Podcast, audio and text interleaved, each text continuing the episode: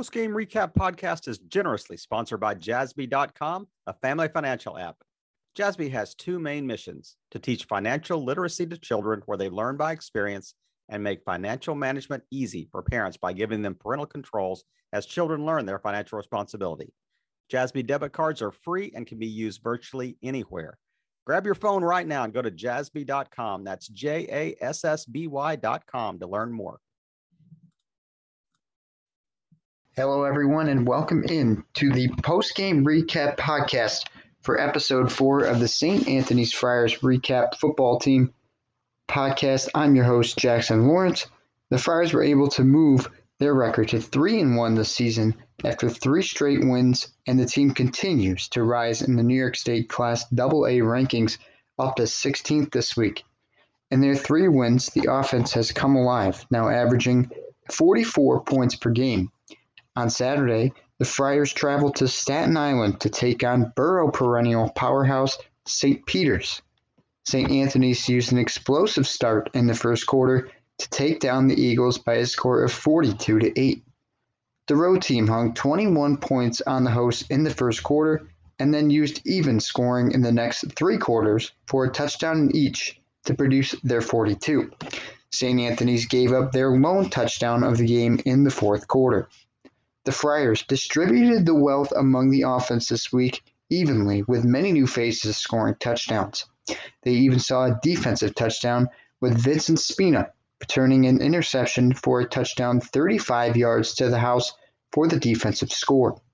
Highlighting the day on the offensive end in scoring was Frank Ruda, who was able to muster up two rushing touchdowns in the contest, the first being from six yards out and the second from eight yards out. Ruda finished the game with four rushes for 48 yards on top of his two touchdowns.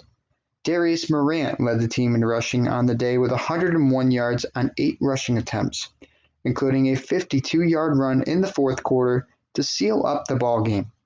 Junior quarterback Dante Torres also had a hand in the rushing department with 52 yards on just two attempts. That included a 17 yard touchdown run at the end of the first quarter. In the passing game, Torres was about as accurate as you can be as a high school quarterback, throwing seven completions on just eight attempts to throw for 77 yards and a passing touchdown that went to Kenyon Miles for a 21 yard score, which was his only catch of the game. Leading the team in receiving was Tommy Longo, who caught two passes to go for 33 yards.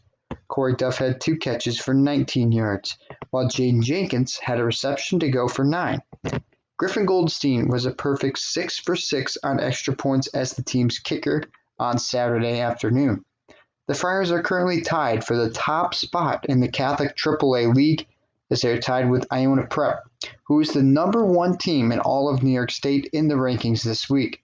The Friars jumped three spots in the New York State rankings at the Class AA level this week, ascending from 19th to now 16th. St. Anthony's will have a home game on Saturday afternoon when they will take on another CHS a CHSFL foe in the Archbishop Stepinac Crusaders at 1:30 p.m.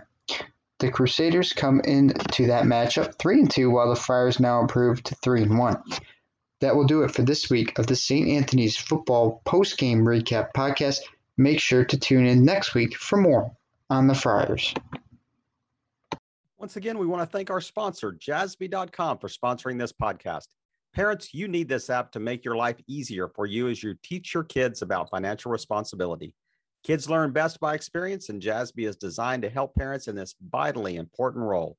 Go to jassby.com to set up your free family account today. That is J A S S B Y.com.